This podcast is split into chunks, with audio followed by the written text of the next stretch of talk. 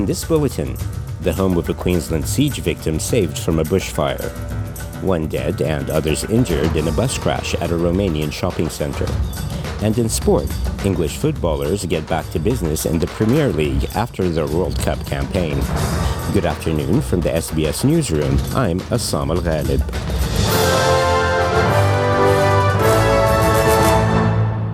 Authorities have saved the home of Alan Dare from a bushfire just days after he was shot and killed in a deadly ambush near his rural Queensland property. The fire tore through the Wieambilla and Tara region, one of a number of grass fires in the area. Fire and rescue teams say they have worked non-stop over the past week to bring the blazes under control, with more than 30 crews successfully defending multiple houses.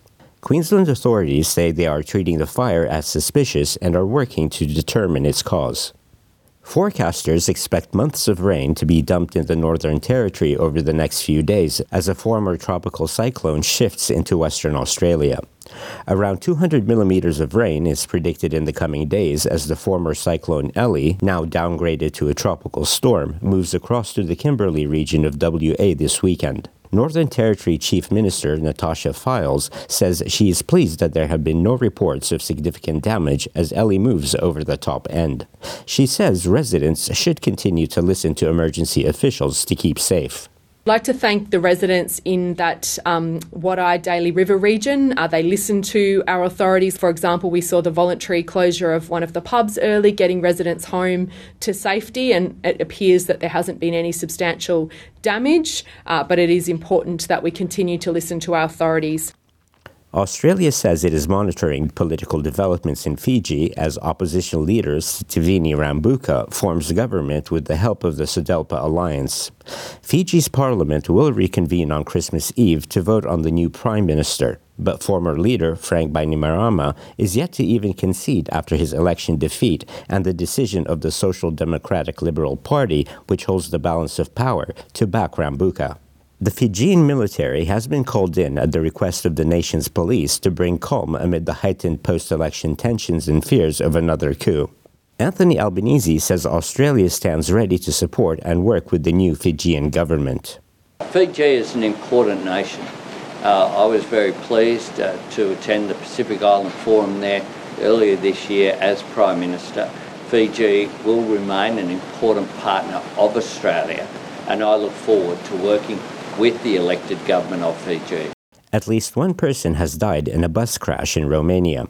Authorities say the crash occurred when a bus filled with Greek passengers hit a height limiter at the entrance to the Unirii Plaza underpass in the capital of Bucharest. This man says he's a witness to what happened.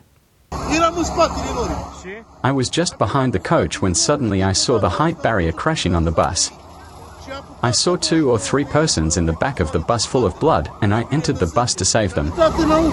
Romania's State Secretary for Emergency Situations, Raed Arafat, says a total of 22 people have been taken to hospital for medical treatment. An investigation into the accident is underway.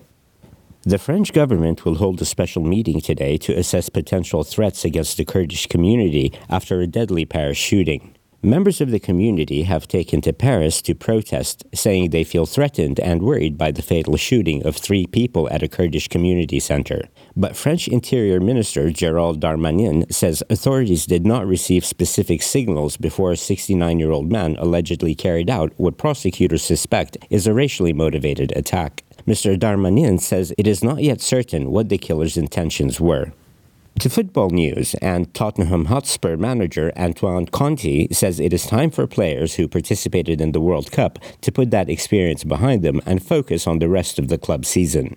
Conte says he has not spoken to striker Harry Kane about his penalty miss against France, saying that Kane was a strong person and he did not believe talking about it served any purpose. He has also joked about being concerned for Tottenham's World Cup winner, Cristian Romero, given the exuberance of the celebrations in Argentina after their triumph. The manager says it is time for Romero to focus on the English league. Yeah, I'm a bit worried, honestly. I'm a bit worried, yeah, because they are uh, they are celebrating uh, in uh, in in amazing way, you know, because to see four million people, and uh, yeah, but now he has uh, mm, three days more to celebrate, and then he has to come back and to to go into into the Tottenham vision. With the latest from the SBS newsroom, I'm Assam Al Ghalib.